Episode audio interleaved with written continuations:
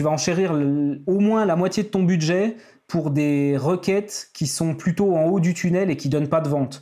Quand tu commences à structurer ta campagne, à faire trois campagnes, et que la majorité de ton budget, elle est dépensée sur des gens qui sont mûrs et qui sont chauds pour acheter, ça fait une différence incroyable.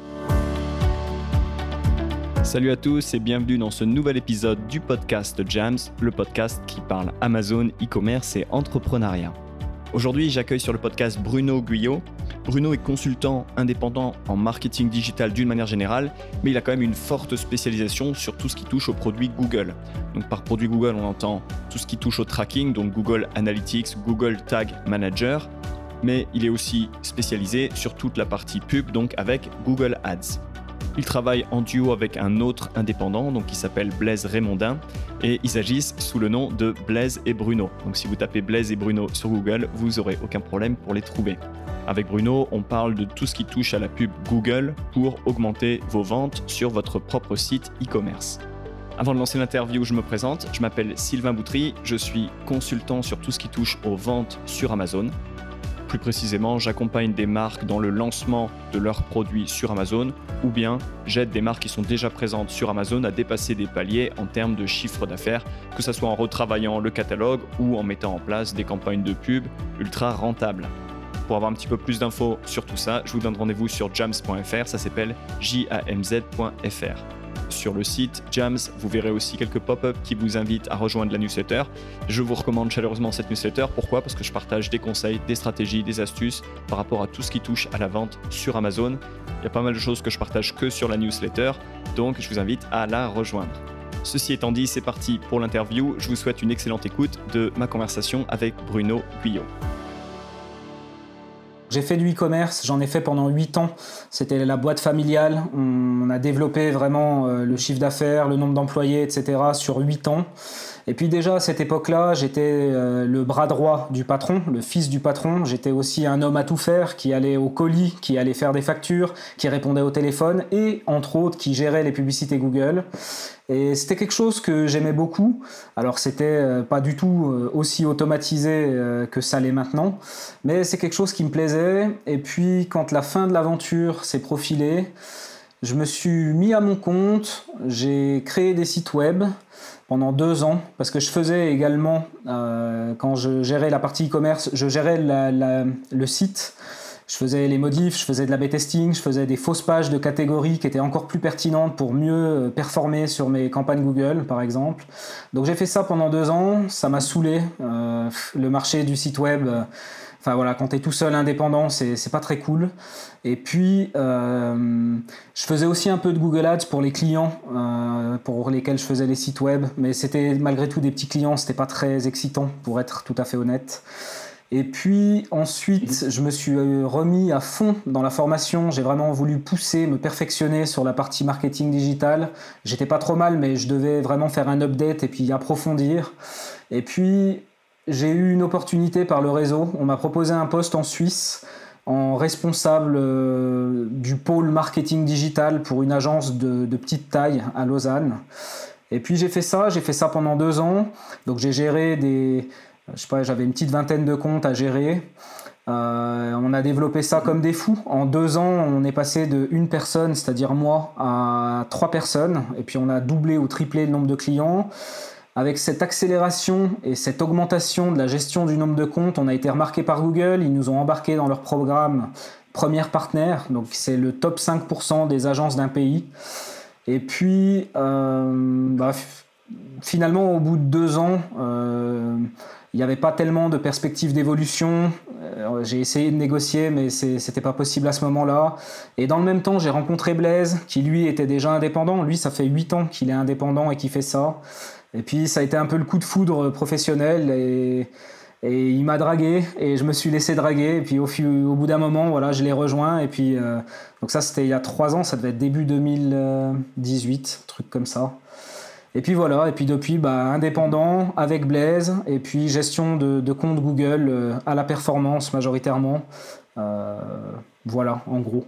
C'est vrai que c'est une approche qui est, intéressante, qui est, forcément, je pense, euh, qui séduit les clients de, travailler à, la performance. Euh, mais c'est vrai que ça, forcément, ça donne, euh, ça met la pression puisqu'il faut savoir ce que vous faites. Enfin, je pense que vous le, vous le savez. donc, on, reviendra en, fin d'épisode sur vraiment tout, tout, ce que vous faites. Mhm. Euh, là, on va, on va rentrer dans, le vif du sujet et vraiment commencer à, parler euh, euh, Google Ads. donc, pour les gens qui nous écouteraient très très loin dans le futur, il faut savoir que nous, vendeurs Amazon, venons de traverser une période assez particulière. Donc, avec la, pandémie du Covid, les, Amazon, les entrepôts Amazon France ont fermé pendant quatre semaines, ce qui a fortement impacté bah, les vendeurs en France qui, ont, qui avaient la majorité si ce n'est la totalité de leur stock dans les entrepôts Amazon et donc euh, qui n'avaient plus accès à, ce, stock.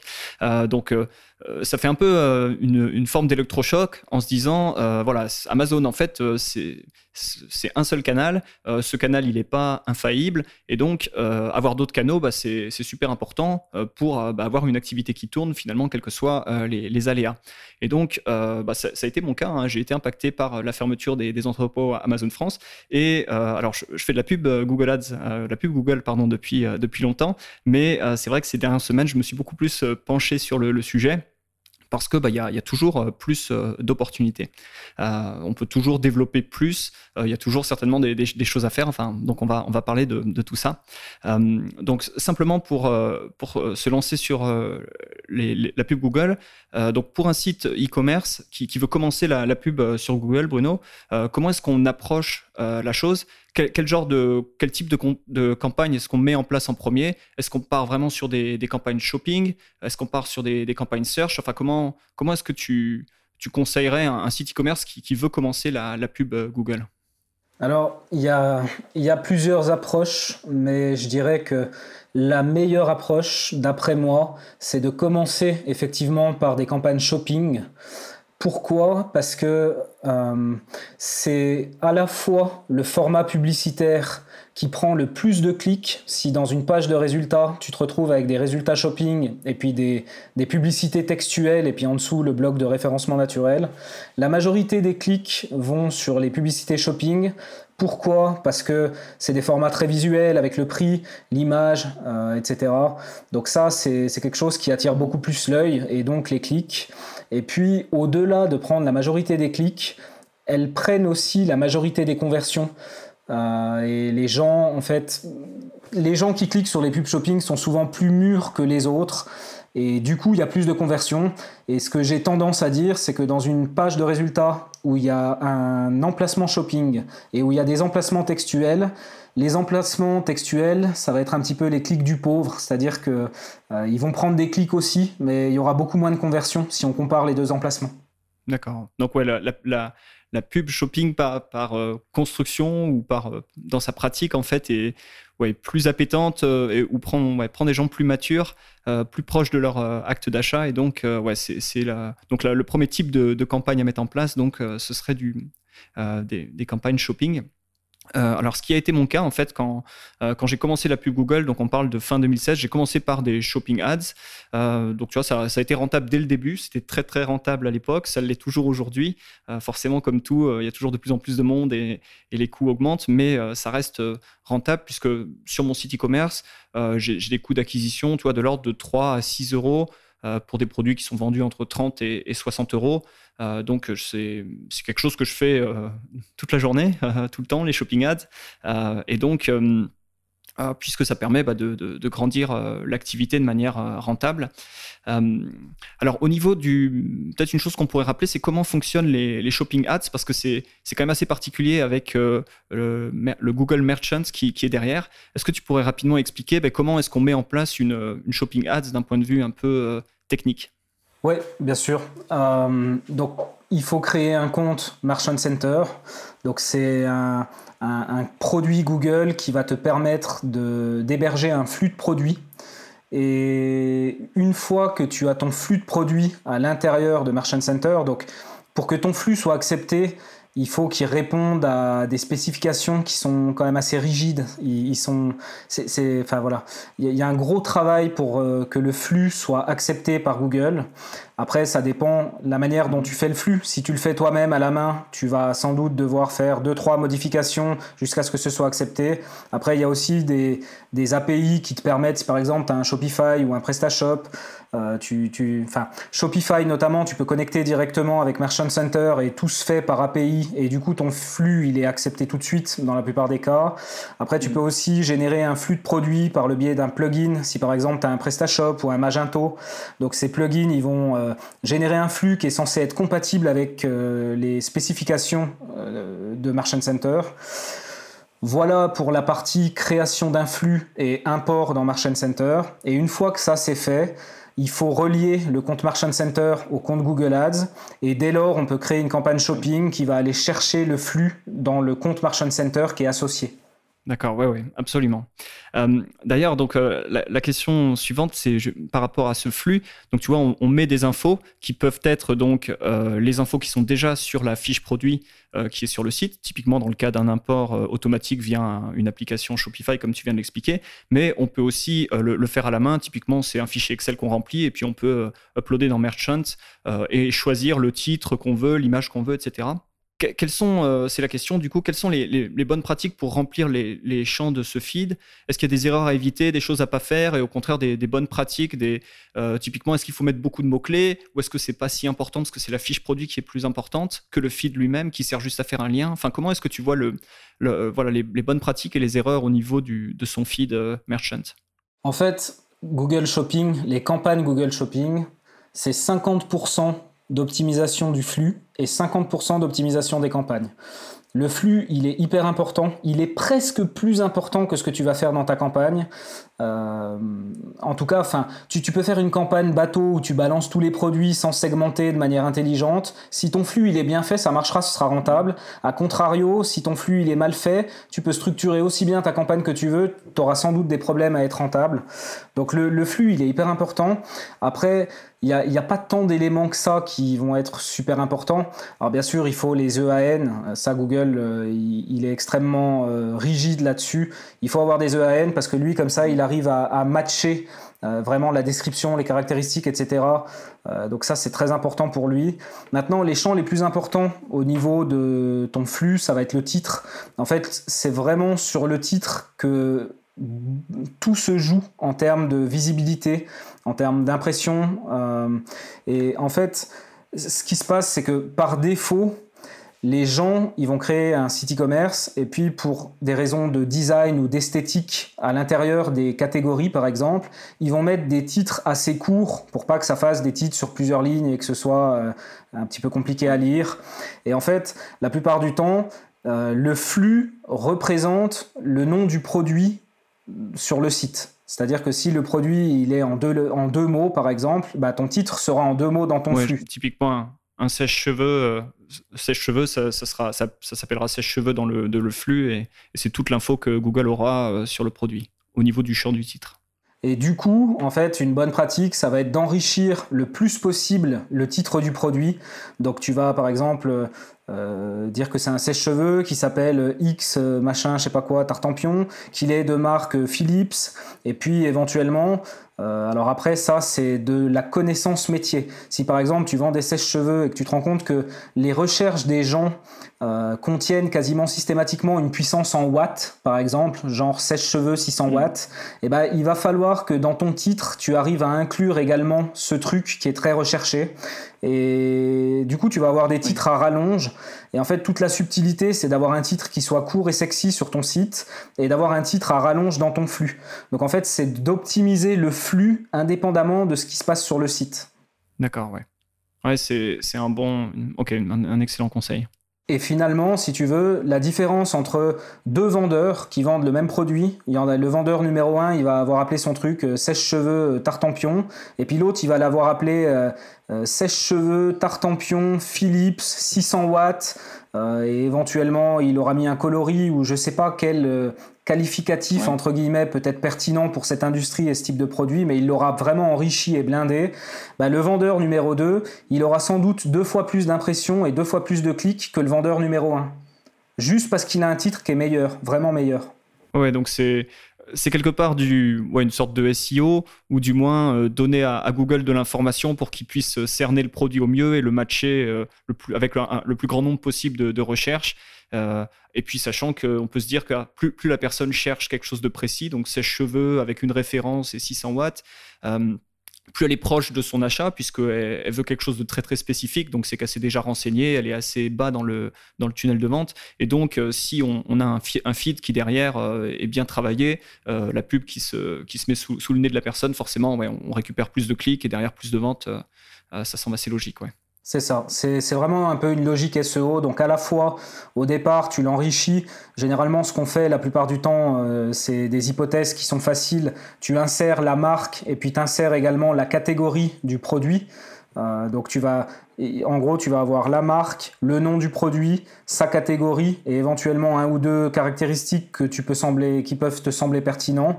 Et puis ensuite, au fur et à mesure du temps, tu regardes un petit peu les requêtes qui sont effectivement tapées par les internautes. Et puis tu vas enrichir et optimiser encore le nom de tes produits en fonction de ce que les gens tapent effectivement. Des fois, tu as des hypothèses au départ. Je dis n'importe quoi, mais on se dit par exemple au départ qu'il faut mettre la puissance en watts. Et puis en fait, quand tu regardes un peu ce que les gens tapent, les clics qui viennent et sur lesquels tu as des ventes, tu te rends compte que la puissance en watts, elle est très peu tapée et qu'en fait, ils vont taper plutôt, euh, j'en sais rien, la forme, je dis n'importe quoi. Bah, du coup, tu vas aller modifier ton mhm. flux, tu vas aller modifier ton titre, tu vas potentiellement virer la puissance en watts, puisque de toute façon, visiblement, personne ne cherche ça. Mais par contre, tu vas remplacer la puissance en watts par la forme du sèche-cheveux, par exemple. Ah oui, ah, c'est un ouais, une sorte de, feedback loop, enfin une, boucle retour. Euh, c'est quelque chose qu'on fait aussi sur Amazon puisque euh, euh, tu peux voir bah, les termes de recherche qui ont amené tes pubs à, s'afficher et donc tu, vois bah, ce que les gens tapent pour trouver ton produit et en effet tu peux te rendre compte bah, qu'il y a certains mots-clés, certaines expressions qui sont manquantes sur ta fiche produit Amazon et de la même façon tu utilises les, infos de tes campagnes pour retravailler ta fiche Amazon et derrière tu, tu auras un meilleur référencement organique. Donc c'est vrai que hum, Ouais, d'être capable euh, et d'avoir cette rigueur, on va dire, de régulièrement aller regarder euh, bah, ce que les gens tapent et, d'utiliser cette, cette, info, c'est vrai que c'est une sorte de, démarche d'amélioration continue et ça peut que euh, aller dans le, dans le bon sens. Alors, au niveau des, campagnes, quand tu, mets en place ta, campagne, ta première euh, campagne Google Shopping, on va dire que d'une manière générale, c'est quand même une campagne qui est assez simple dans le sens où il n'y a pas 10 000 paramètres. Tu vois, si je compare ça à une campagne search où il y a, beaucoup plus d'éléments, euh, mais pour autant, il y a quand même des, euh, des choses sur lesquelles Google demande à ce que tu décides. Et typiquement, je pense au système d'enchères. Euh, donc, euh, au niveau des systèmes d'enchères, alors bon, moi j'utilise, euh, je me rends compte Google Ads en, anglais, donc j'ai le choix entre un, un système d'enchères qui, qui s'appelle manuel et sinon c'est enhanced, donc enhanced CPC, je ne sais pas trop comment on dit en français. typiquement, comment tu améliorer est-ce que tu as une recommandation par rapport à ça? Est-ce qu'il faut rester en, manuel? Ou sachant qu'en en, amélioré, de ce que je comprends, c'est Google qui prend un peu plus la main et qui s'autorise à, modifier ton bid en fonction de sa compréhension de la recherche, du, flux. Enfin, Est-ce que tu as, une recommandation générale ou est-ce que c'est typiquement au cas par cas qu'on choisit euh, euh, le meilleur, euh, la meilleure stratégie d'enchère alors c'est une question qui est un peu large, euh, je t'explique pourquoi. En fait aujourd'hui on a plusieurs types de campagnes shopping qui coexistent. Euh, disons que tu as les shopping classiques, tu as les shopping smart, et puis tu as aussi euh, dans une autre mesure ce qu'ils appellent les shopping showcase. Euh, mais si on se concentre sur les shopping purs, parce que showcase c'est plus pour aller sur du haut du tunnel avec euh, plus d'images, etc. Mais si on se concentre sur le shopping ouais, pur, carousel typiquement. Voilà, exactement. Le shopping pur, c'est soit du shopping classique, soit du shopping smart. Donc le shopping smart, c'est leur nouveau produit. Bon, ça fait quand même un an ou un an et demi que c'est sorti. C'est de plus en plus adopté et c'est des campagnes sur lesquelles finalement tu peux pas faire énormément de choix ni de paramétrage. C'est obligatoirement du ce qu'ils appellent du smart bidding, des enchères intelligentes. Donc tu as juste le choix mmh. entre euh, maximiser la valeur de conversion, c'est-à-dire prendre le plus de chiffre d'affaires possible, indépendamment du retour sur investissement. Et sinon, l'autre, c'est le target ROAS, c'est-à-dire que tu dois donner la rentabilité euh, théorique que tu vises. Je veux, par exemple, 600%, c'est-à-dire que quand je dépense 1, ça me ramène 6, ou je veux 1000%, donc quand je dépense 1, ça me ramène 1000. Donc ça, c'est pour les, les campagnes Smart Shopping. Et puis pour les campagnes classiques, elle, effectivement, là on est dans le cas que tu décris, c'est-à-dire que tu as le choix entre plusieurs modes d'enchère, manuel, CPC amélioré ou optimisé, maximiser les clics, euh, ROAS cible. Alors, moi, par principe, j'ai tendance à plutôt utiliser euh, le manuel, mais le manuel avec le, CPC optimisé. Ça me donne le contrôle que je veux avoir en manuel et ça me donne une petite touche d'algorithme qui va prendre en compte le contexte de l'utilisateur qu'il est trop difficile pour nous à l'heure actuelle de prendre en compte. Donc c'est euh, ce qui d'après moi me semble le bon compromis. Après, c'est comme tout, euh, il faut tester. Mais voilà, d'après mes tests, moi je reste assez conservateur sur euh, la manière d'enchérir, d'autant plus qu'on est dans un contexte où l'adoption des enchères intelligentes de Google, il est de plus en plus élevé. Et en fait, on en arrive à un, moment où finalement l'algorithme il est encore un peu stupide et on va être susceptible de le berner entre guillemets grâce à une gestion euh, intelligente de nos enchères manuelles. Donc euh, après, évidemment, en manuel, d'après moi, quand on est expérimenté, quand on sait comment ça fonctionne, on peut faire mieux et on peut profiter, prendre un avantage compétitif sur tous les autres qui utilisent les enchères algorithmiques de Google. Mais ça, ça a un revers de la médaille aussi, c'est-à-dire que ça prend du temps. Donc après, si on est un mec comme moi qui fait de la gestion de campagne et qui est payé pour ça et qui a le temps de le faire correctement, ça reste plus intéressant de faire du manuel optimisé. Si maintenant on est quelqu'un qui est effectivement e-commerçant, qui n'a pas beaucoup de temps, euh, peut-être que ça vaut la peine de passer sur des enchères intelligentes. Il y a quand même des cas où ça marche très bien. C'est, c'est pas tout noir tout le temps, c'est pas tout positif tout le temps non plus, mais il y a quand même des cas où ça marche bien et où ça vaut la peine de tester. Et si ça fonctionne bien, bah, ça vaut la peine d'y rester parce que bah, vous n'avez pas forcément le temps de, de, de, passer des heures sur le compte Google Ads. Il faut gérer tout le reste et Dieu sait que c'est un métier qui, qui est très demandeur. Donc, euh... ouais, ouais, le, le saint graal du, du, business automatique, euh, c'est vrai que si, Google euh, euh, arrive à, fournir bah, des performances et qu'on n'a pas trop de temps à y passer, c'est vrai que c'est le saint graal. mais en effet, je comprends que voilà, dans certains cas, et si on a envie, on peut réussir à faire mieux avec, avec du manuel ou du manuel amélioré. Après, il y a un truc, en fait, ça dépend de qui c'est que tu as en face, c'est toujours pareil. Si en face de toi, tu as des mecs comme moi qui connaissent bien le produit, qui bident en manuel et qui connaissent les combines, tu risques de passer un sale quart d'heure si tu es tout en automatisé. Mais par contre, si tu es face à des concurrents normaux qui eux aussi sont en automatisé, euh, ça, peut marcher. Après, il faut bien avoir conscience que Google te fait gagner du temps en te mettant à disposition des technologies qui automatisent et qui te font gagner du temps. Mais en contrepartie de ça, même si c'est pas dit et même si ce que je dis là c'est pas officiel, hein, je, ne le tiens pas d'une source officielle Google, euh, ça n'engage que moi. Mais je sais ce que tu vas dire.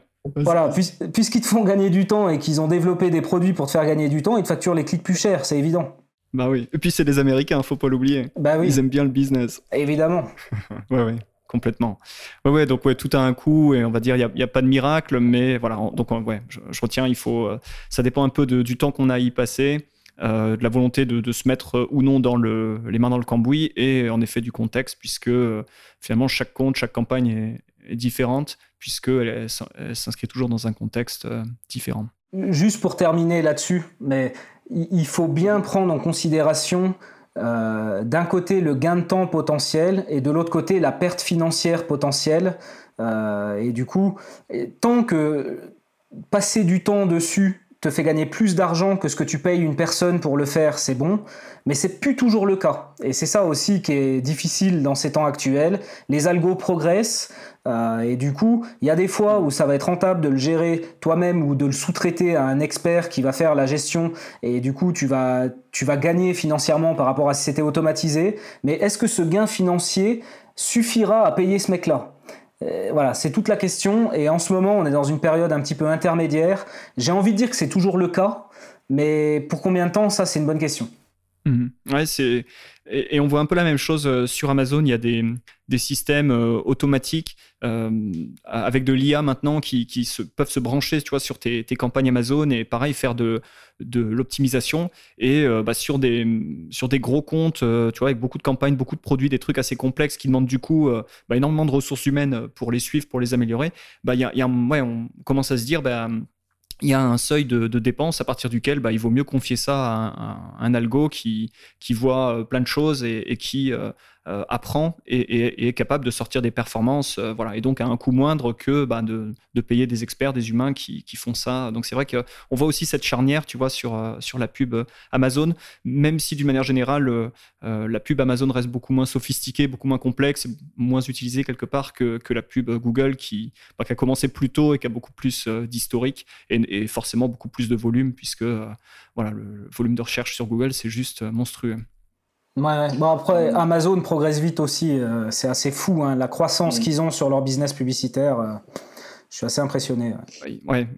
Ils ont beaucoup de data, ils ont de plus en plus de, monde. Donc, c'est vrai que c'est, ça, se, ça devient de plus en plus sophistiqué quand même. On, voit, on voit des nouvelles choses arriver. Euh, je ne veux pas dire tous les mois, mais c'est, vrai que ça, ça, a beaucoup changé. Si on prend le, l'état de la pub Amazon il y a, il y a quelques années maintenant, c'est, le, jour et, le jour et la nuit si on se met dans l'idée bah, que toi, typiquement, toi, quand tu as un client euh, qui t'a confié ses campagnes, à quelle fréquence est-ce que tu, vérifies, tu ajustes euh, les campagnes? Avec l'idée, bah, trop fréquemment, tu peux euh, quelque part prendre des décisions sur du bruit et non pas en ayant un signal. Mais si tu laisses courir trop longtemps, peut-être que tu dépenses sur des, mots-clés, des choses qui ne sont pas rentables. Enfin, donc comment est-ce que tu décides de la fréquence à laquelle tu ajustes les campagnes?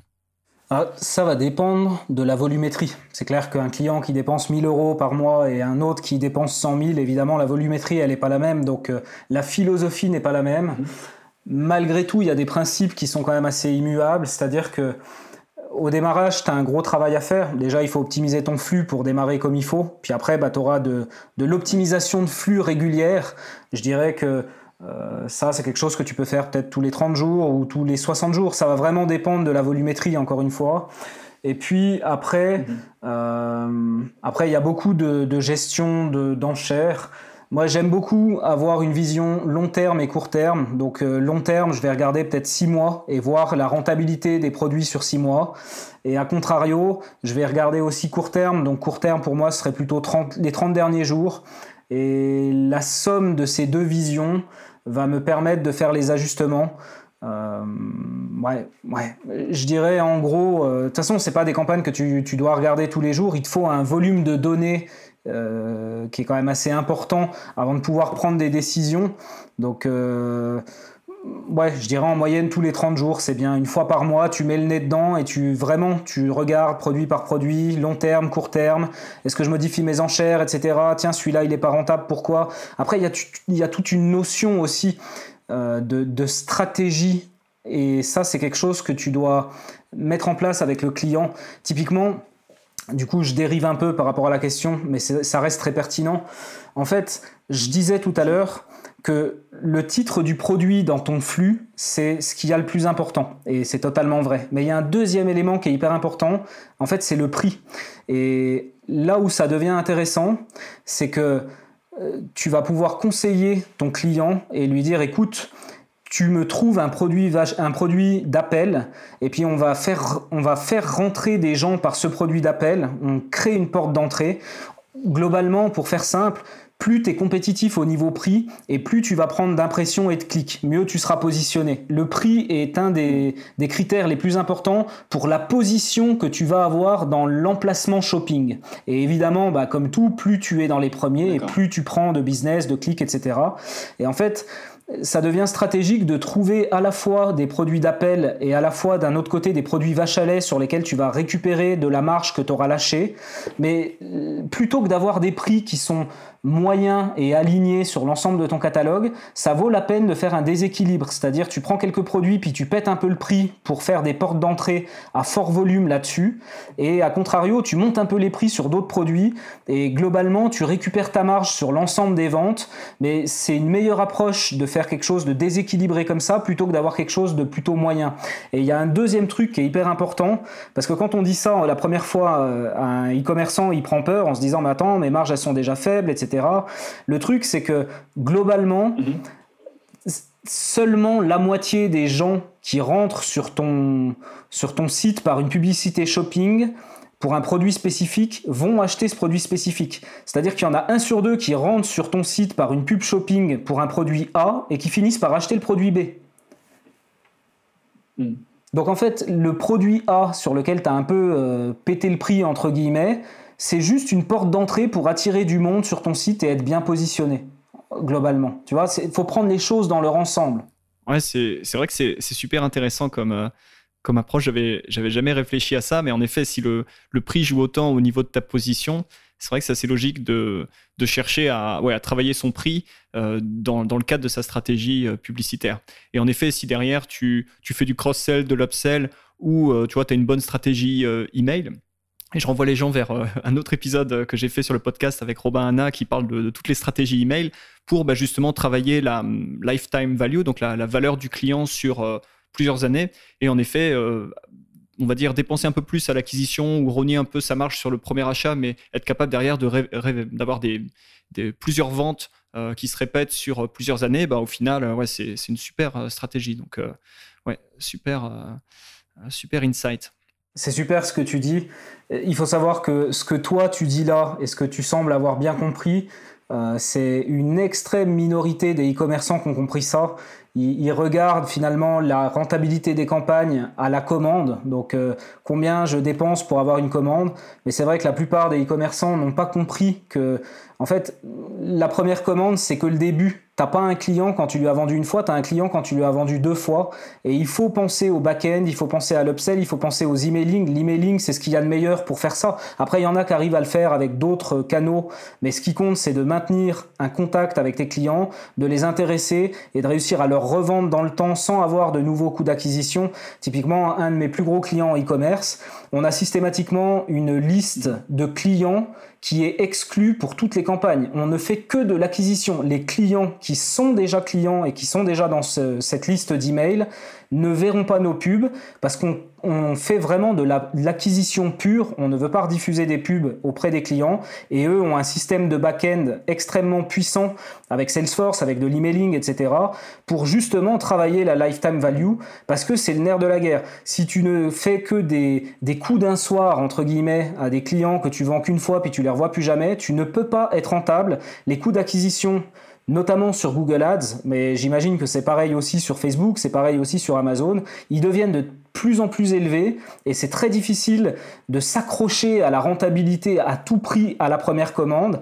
à tel point qu'il y en a qui conservent cet état d'esprit et finissent par crever, il n'y a pas d'autre mot, juste parce qu'ils n'ont pas compris que, euh, voilà, peut-être que dans ton domaine, c'est plus possible d'avoir une première commande qui est rentable, mais que tu dois penser dès le départ comment tu fais pour revendre encore et encore et encore et encore à ces mêmes clients, euh, plutôt que de ne raisonner qu'à la commande, tu te mets à raisonner sur les gens et sur la lifetime value d'un client. Ah je, comprends parfaitement. C'est vrai que ça demande euh, une certaine ouverture, une certaine vision long terme. Et euh, bon, c'est jamais plaisant, tu vois, de, perdre de l'argent hein, quand on est entrepreneur, quand on est chef d'entreprise, euh, de se dire qu'on voilà, on, pisse du budget chez Google, on, enrichit la boîte qui est déjà multimilliardaire, alors qu'on est petit, un petit e-commerçant.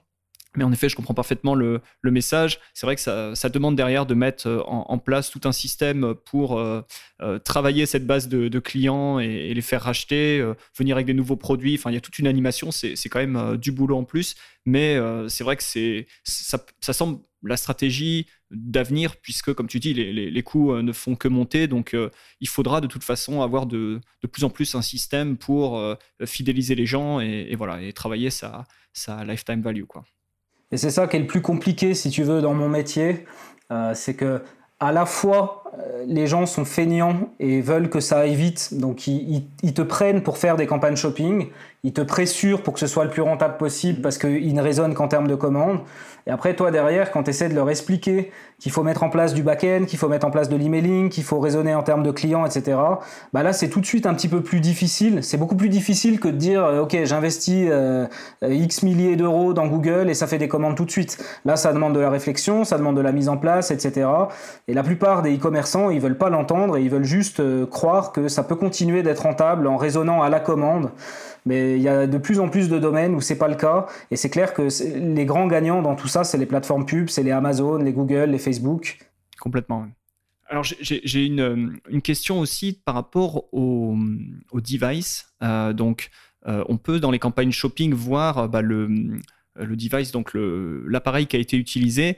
Euh, donc principalement un mobile ou euh, ordinateur, puisqu'il y, a une catégorie tablette, mais on, voit, enfin moi dans, en tout cas sur ma, sur ma shop, je vois très très peu de trafic euh, tablette. J'ai l'impression que ça c'est pas vraiment existant.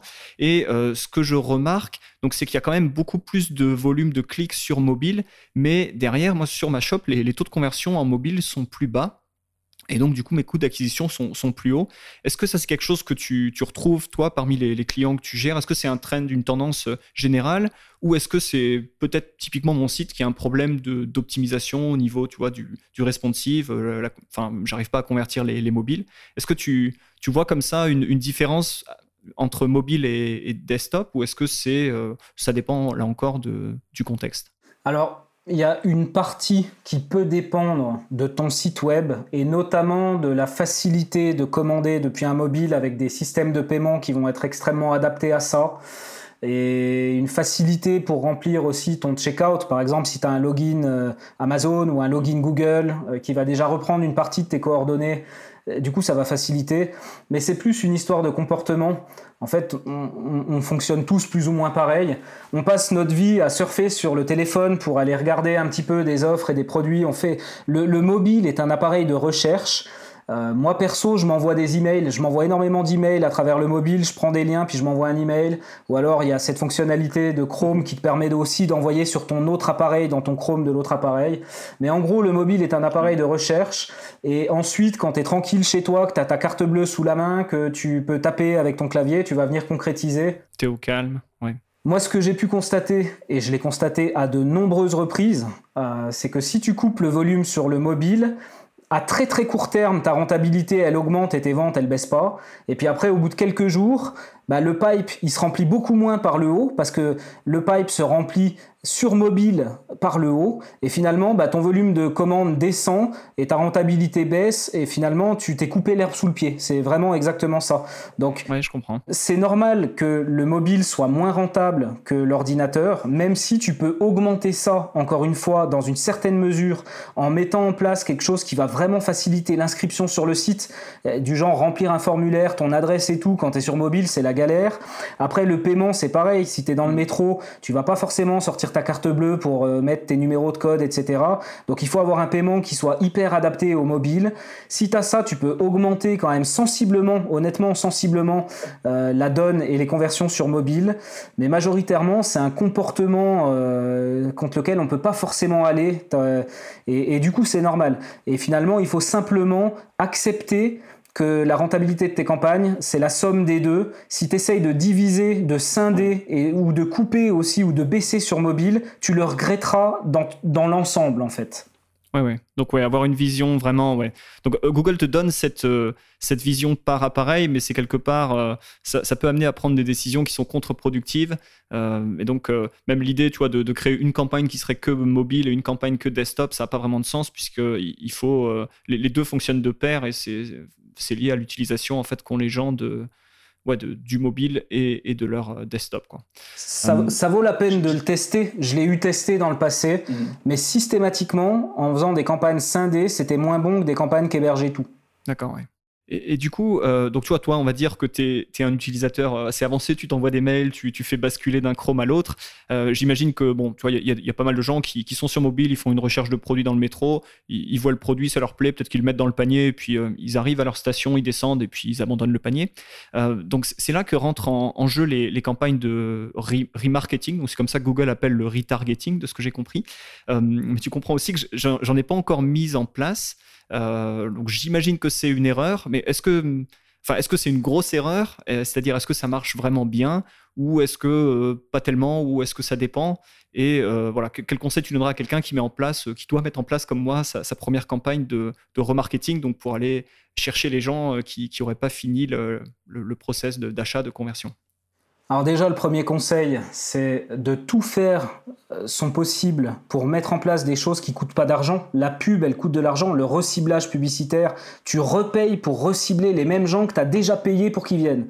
Donc le premier conseil, c'est c'est parfois des choses aussi simples que de dire quand tu es sur le panier et que la personne est sur mobile, qu'il y a un call to action qui soit bien visible pour pouvoir s'envoyer par exemple le panier par email. Et puis en fait, quand tu viens ensuite sur ton ordinateur, tu as reçu ton panier par email, tu cliques sur un bouton et du coup sur l'ordinateur tu reprends ta session avec ton produit dans le panier là où tu en étais. Ça c'est un truc qui est hyper intéressant et qu'il faudrait absolument mettre en place par défaut.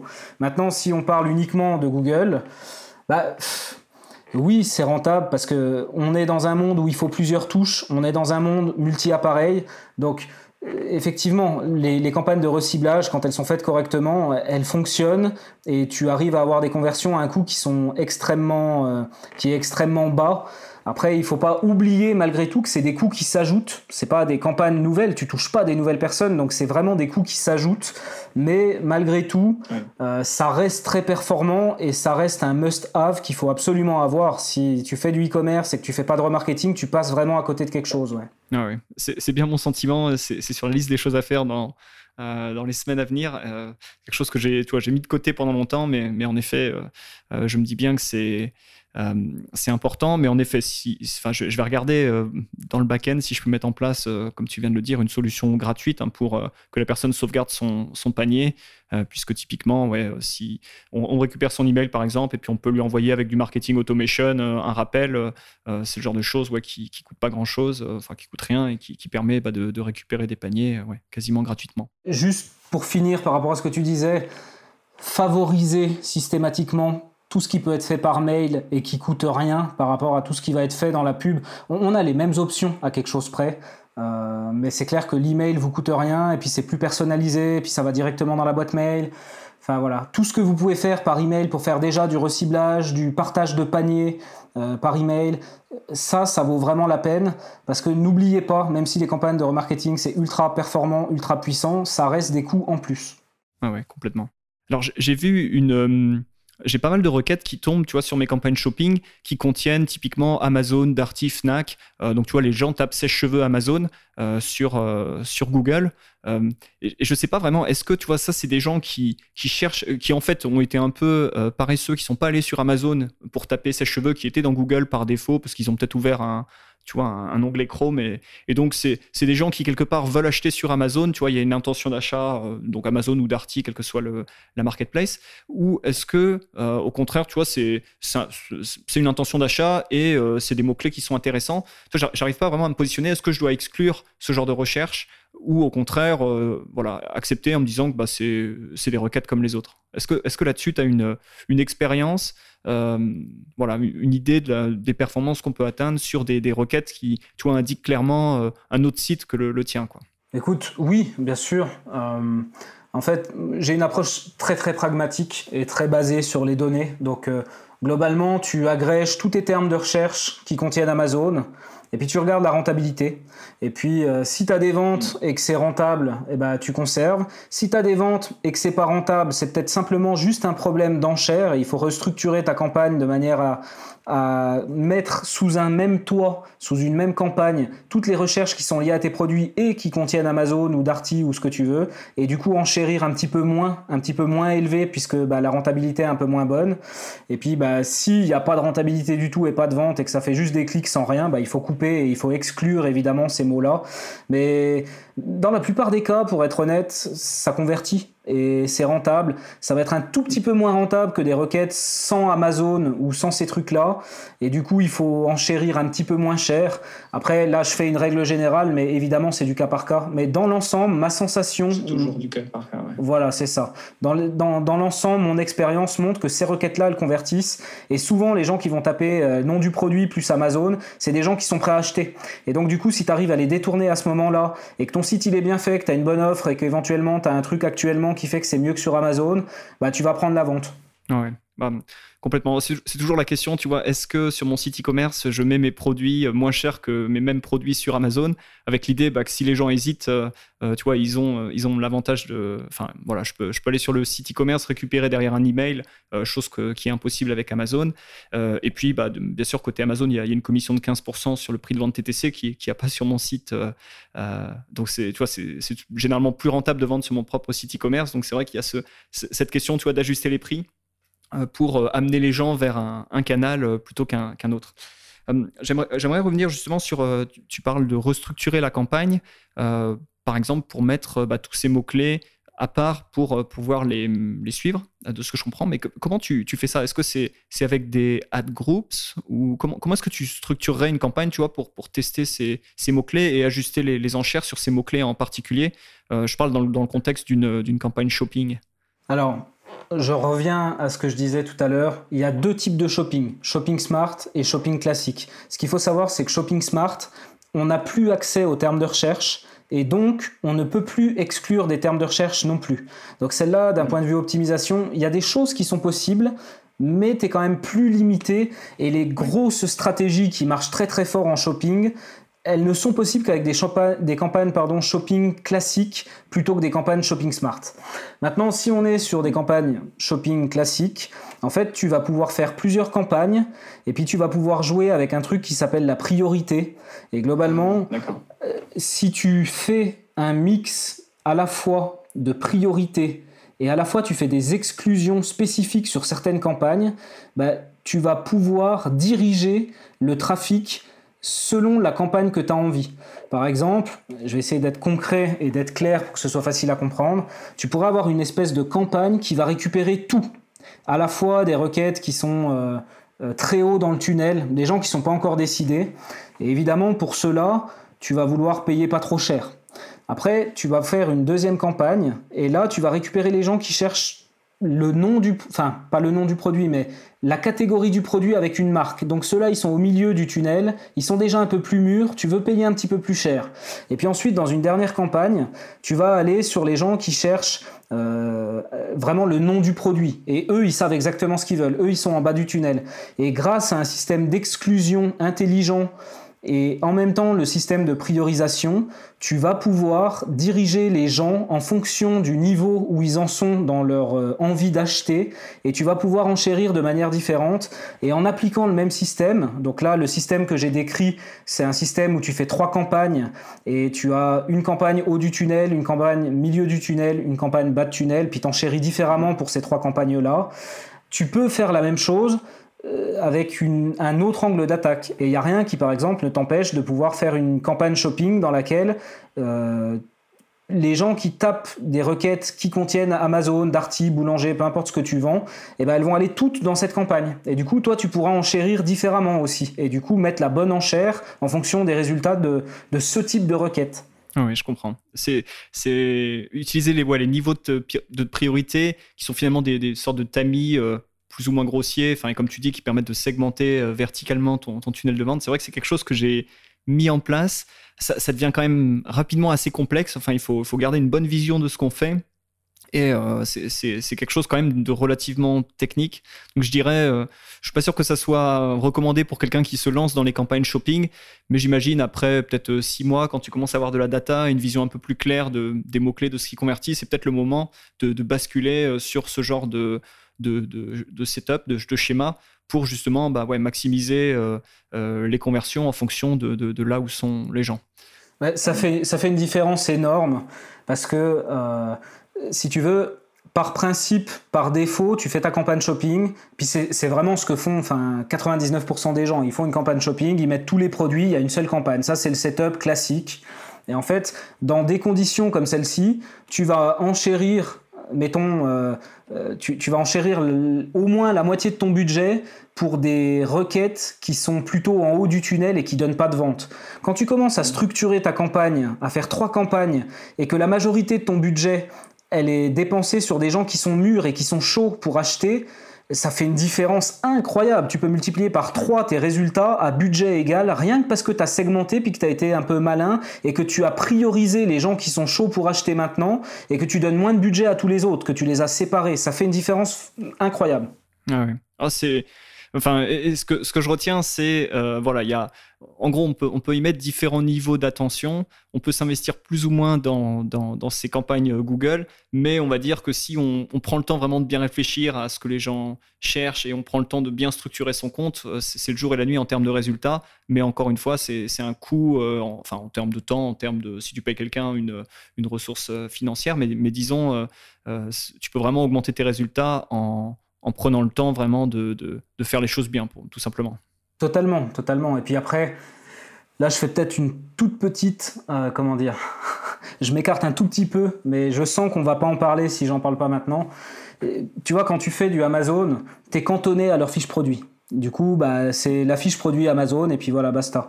Quand tu fais avec Google ou avec Facebook aussi, dans une certaine mesure, tu, tu vas pouvoir euh, envoyer des gens qui cliquent sur une pub shopping sur une page de vente e-commerce. La fiche produit d'un site e-commerce classique, c'est quand même pas idéal pour vendre. Faut, faut pas se raconter de conneries. Tu vas, c'est, une page de catalogue, ok, tu as quelques visuels, etc. Tu vas avoir des caractéristiques. Je parle vraiment de la fiche produit classique d'un point de vue vente, c'est quand même assez nul. Et en fait, quand tu commences à faire des pages de vente, un peu, tu parlais euh, tout à l'heure de ma page de vente là pour la formation, bah, tu peux faire des pages de vente pour le e-commerce et du coup, tu vas pouvoir utiliser toute la puissance de shopping et envoyer ça sur une page qui est vraiment optimisée pour vendre une vraie page de vente, pas une fiche produit quelconque d'un site e-commerce. Et là, là, c'est pareil, tes résultats, tu, peux faire du simple au triple, rien que parce que tu n'envoies plus sur un site marchand classique avec une fiche de vente qui te fait pas rêver, et t'envoies au contraire sur une page de vente où là tu t'en prends plein les yeux. Je pense par exemple à euh, la fiche produit d'un MacBook Pro par exemple. Et ben ça c'est un modèle que tu vas pouvoir euh, faire également. Tu fais des landing pages, des vraies pages de vente qui vont être extrêmement affûtées avec toutes les bonnes techniques pour vendre. Et tu utilises la puissance de shopping en termes de canne à pêche, parce que c'est ni plus ni moins qu'une canne à pêche. Et tu fais venir les gens là-dessus. Et là, tu transformes comme un fou. Donc ça, c'est pareil, c'est une technique extrêmement avancée euh, qu'il est possible de mettre en œuvre quand tu fais bah, du Google Shopping, notamment, et que tu peux pas mettre en œuvre quand tu fais du Amazon, en tout cas. Oui, complètement. C'était une de mes questions euh, en réserve, justement, euh, parce que j'avais réfléchi à ça. C'est vrai que tu vois, quand, moi j'ai créé mes, fiches produits sur mon site web, bon, elles, sont, comme elles sont, le, layout euh, est classique, etc. Mais c'est vrai que quand tu commences à faire de la pub Google, donc tu vois, là je parle au tout début, bah, soudainement, ouais, ça, devient une landing page. Donc il faut que ta fiche produit, bah, tu commences à, ouais, à, la, à, retravailler, tu vois, le copywriting, le message, justement, pour, en se disant, bah, c'est quelqu'un qui, qui n'est pas rentré par la page d'accueil, qui a fait une recherche par les catégories, c'est quelqu'un qui arrive directement sur cette page et donc il faut qu'elle qu'il y ait beaucoup plus d'infos, qu'elle soit beaucoup plus convaincante, que tout soit contenu sur cette page. Euh, et donc, pour revenir sur la, page de vente, c'est vrai que c'est l'évolution logique en se disant, bah, on, fait une page qui est dédiée. Par contre, il me semble que Google a, différentes guidelines par rapport à ce que doit contenir cette page. Euh, tu sais, en termes de, euh, il faut qu'il y ait, des, photos, il faut qu'il y ait un bouton d'achat, etc. Enfin, donc j'imagine que euh, pour structurer cette page de vente, tu, dois faire appel à un développeur pour avoir un, layout particulier, ou est-ce que c'est simplement une question de, mettre un bouton d'achat en bas et, Google Shopping ne va pas euh, désapprouver, tu sais, ta, landing page parce qu'elle n'est pas dans les codes habituels? Si tu vois ce que je veux dire. Ouais, ouais, ouais. Eux, ils ont une checklist des éléments qui doivent être disponibles sur la page de destination. Après, à partir du moment où tout est dispo, tu fais ce que tu veux. D'accord. Après, ils ont aussi des guidelines qui sont assez rigides et, strictes sur euh, bah, qu'est-ce qui se passe une fois que tu as ajouté au panier et que tu essaies de faire une commande. Mais à partir du moment où ton système euh, respecte et qui ressemble à un système classique de e-commerce, il n'y a pas de problème.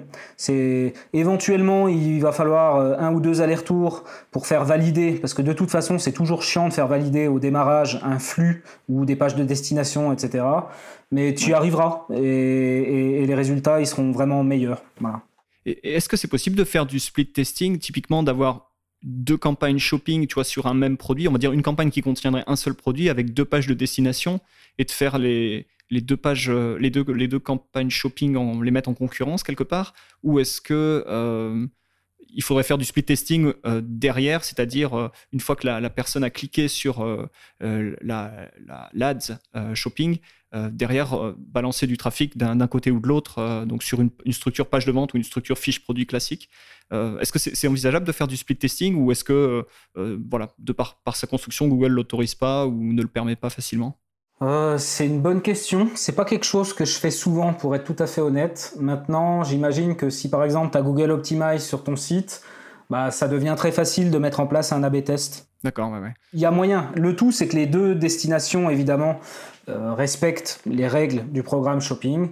Après, euh, voilà, j'en mettrai pas ma main à couper dans le sens où c'est clairement pas un truc que j'ai fait souvent, voire même je me demande si je l'ai déjà fait. Je suis pas sûr sur des campagnes shopping comme ça. Donc euh, il faut vérifier parce que des fois ils te sortent des règles que tu n'as jamais vues nulle part, que tu n'entendras plus jamais, mais qui sont là pour te dire que tu peux pas faire ce que tu veux. Donc euh, voilà, à vérifier. Mais en théorie, en théorie, je vois pas pourquoi ce serait impossible. D'accord, ouais. Puis bon, de toute façon, si tu as de la data sur une, euh, une campagne voilà, qui, a de l'historique avec un format fiche produit, tu crées une landing page, tu envoies du trafic dessus, tu vois assez rapidement euh, où, en sont tes, taux de conversion. Enfin, donc j'imagine que c'est, en tout cas, c'est pas forcément nécessaire de, tester de manière euh, ultra automatisée. Peut-être que, comme tu dis, si tu structures bien une page de vente, il n'y a, pas de raison qu'elle convertisse pas mieux qu'une euh, fiche produit qui n'est pas vraiment faite pour vendre, enfin, qui est faite pour qu'on ajoute quelque chose au panier, mais qui n'est pas forcément bien structurée pour, voilà, dans sa logique pour, vendre le produit. Une dernière chose, j'ai lu euh, sur une des présentations que tu partages sur ton profil LinkedIn, d'ailleurs j'invite tout le monde à aller regarder les, différentes présentations parce qu'il y, a beaucoup de choses très très intéressantes. Euh, j'ai lu ce conseil, amplifier ce qui marche, tu vois que c'est un, conseil général, euh, je pense que c'est c'est très juste, c'est-à-dire quand on a trouvé quelque chose qui marche, ben, on cherche à l'amplifier. Donc comment est-ce que typiquement on amplifie une campagne shopping qui, qui fonctionne? C'est une bonne question. En fait, une campagne shopping, c'est un espèce de paquet dans lequel tu vas avoir plein de choses à l'intérieur. Donc en gros, une campagne shopping, c'est un espèce de paquet agrégé. À l'intérieur de ce paquet agrégé, tu as des produits qui performent très bien, puis tu en as d'autres qui performent moins bien. Si tu coupes tous les produits qui performent moins bien et que tu récupères le budget qui cramait et puis que tu le donnes sur tout ce qui marche déjà bien, bah tu l'amplifies et tu boostes tes résultats d'un seul coup.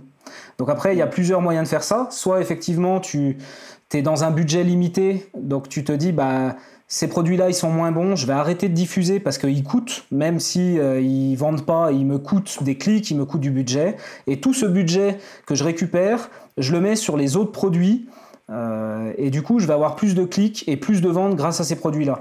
Après, une autre approche, ça peut être de faire un petit peu ce qu'on disait tout à l'heure, où tu vas commencer à saucissonner euh, soit par plusieurs campagnes pour aller te positionner en fonction du cycle d'achat. Tu peux aussi faire des saucissonnages en fonction de ton catalogue produit. Et par exemple, tu vas utiliser ce qu'ils appellent les libellés personnalisés, où tu vas mettre euh, des données métiers, des données que toi seul connais pour catégoriser tes produits à ta façon, par exemple en fonction du taux de marge ou en fonction du niveau de stock ou en fonction de la saisonnalité. Enfin, il y, a plein de stratégies qui sont possibles pour catégoriser tes produits. Et ensuite, tu fais des campagnes en fonction de tes catégorisations à toi et tu vas mettre un budget et des enchères différentes selon évidemment les différentes campagnes. Et ça, ça te permet d'amplifier par rapport à une seule campagne où il n'y a rien qui est segmenté et où tout le monde prend la même chose, en fait.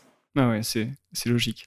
Bon, ça, devient quand même rapidement euh, assez, assez complexe. Donc, je, vois qu'il y a des leviers, mais euh, voilà, au bout d'un moment, euh, voilà, il faut avoir vraiment envie de se pencher sur le sujet, d'avoir une, vraie réflexion. Et bon, j'imagine que c'est dans, ces, cas-là, mais peut-être même aussi en amont, que des gens font, font appel à vous pour bah, prendre la main, justement, structurer le compte comme il faut, structurer les campagnes comme il faut et gérer au mieux les budgets.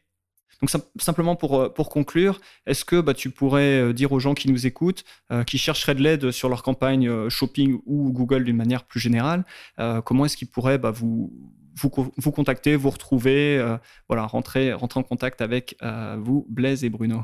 Bah, si, si tapes Bruno Guyot, si tapes Blaise Bruno, si tapes Blaise Raymondin, ils vont nous trouver. C'est vrai qu'on on a fait en sorte qu'il y ait beaucoup, beaucoup de portes qui mènent à nous. Euh, et puis après, bah, euh, voilà, qui, contacte. On, est très on est très sélectif sur les clients avec lesquels on travaille. Pour être tout à fait honnête, on en refuse euh, entre 7 et 8 sur 10. On a des critères très très, comment dire, on sait exactement avec qui on veut travailler, avec qui on va avoir une valeur maximum et avec qui ça va être win-win. Mais en tout cas, voilà, venir toquer à la porte et voir s'il y a moyen de faire quelque chose avec grand plaisir. D'accord. Est-ce que y a typiquement, c'est, typiquement une question de budget Tu vois, il y a des clients qui sont trop petits pour que vous les preniez à la performance, ou est-ce que c'est, plus large, plus complexe que ça, et, les gens, euh, voilà, vraiment de, toute taille entre guillemets, peuvent venir euh, vous, voir? Euh, alors, il y a quand même un niveau évidemment minimum. ce, que, ce qu'on met sur notre page de vente, c'est que globalement, si tu dépenses pas au moins 3000 euros par mois, c'est compliqué de bosser avec nous. Euh, il y a aussi une histoire de taille. Typiquement, l'étude de nos données montre que les clients avec lesquels on a le plus d'intérêt à travailler, c'est des gens qui font déjà à peu près un demi-million au minimum sur l'année précédente. Euh, donc on n'est pas pour tout le monde. Euh, et puis après, bah, il y a aussi de la subjectivité, c'est-à-dire que soit on croit au potentiel de développement. Et à ce moment-là on est tout content d'y aller, soit on ne croit pas vraiment au potentiel de développement et à ce moment-là on refusera le client tout simplement. Euh, globalement on n'est que deux, on veut rester deux, le temps est la ressource la plus rare que nous ayons et celle qui vaut la plus cher et du coup on fait vraiment le choix d'être très sélectif sur les clients pour que le temps qu'on passe à travailler pour nos clients soit du temps qui soit euh, à la fois agréable et à la fois rentable pour tout le monde. Complètement. Alors c'est une super, euh, une super manière de, travailler, une excellente approche, euh, encore une fois, pour votre bien, mais aussi euh, pour le bien des gens avec qui vous travaillez. Et, je comprends parfaitement le, le fait d'être sélectif comme ça sur les gens avec qui vous travaillez. Super. Bah, dans tous les cas, je mettrai euh, des liens en description du podcast euh, donc pour vous retrouver, vos profils LinkedIn, votre euh, site. Et bah, il me reste à te dire un grand merci, Bruno, pour tout ce que tu as partagé aujourd'hui. Et je te dis à très vite. Avec plaisir. Merci à toi. Voilà pour cet échange. J'espère que vous avez appris beaucoup de choses. En tout cas, moi, j'ai appris énormément de choses et j'ai déjà une très très longue liste de choses à mettre en place au niveau de mes campagnes shopping pour bah, vraiment euh, décupler les résultats de mon site. Euh, ça a été vraiment très très intéressant de, discuter et de recevoir autant d'excellents conseils de la part de, Bruno. Donc euh, je remercie de nouveau Bruno pour tout son partage et j'espère que vous avez trouvé beaucoup de valeur dans cet échange. Avant de se quitter, quelque chose à vous dire. Donc vous retrouvez tous les liens qui ont été mentionnés dans cet épisode en description du podcast, mais aussi à l'adresse suivante, jams.fr slash podcast. Donc ça s'appelle jamz.fr slash podcast. Tant que vous êtes sur le site, je vous invite à rejoindre la newsletter. Vous recevrez des conseils, des stratégies par rapport à tout ce qui touche à la vente sur Amazon. Euh, beaucoup de choses que je partage que en privé dans les emails. Donc, encore une fois, je vous invite à rejoindre la newsletter Jams. Dernière chose, vous connaissez certainement autour de vous euh, une autre personne qui vend sur Internet, qui vend en e-commerce, donc que ce soit au travers de son propre site ou sur Amazon, ou les deux. Eh bien, partagez cet épisode avec elle, faites-lui connaître le podcast Jams et aidez cette personne à développer ses ventes et aller toujours plus loin dans son e-commerce. Voilà, c'est tout pour aujourd'hui. Je vous remercie d'être resté jusqu'à la fin et je vous dis à très vite pour un futur épisode. Ciao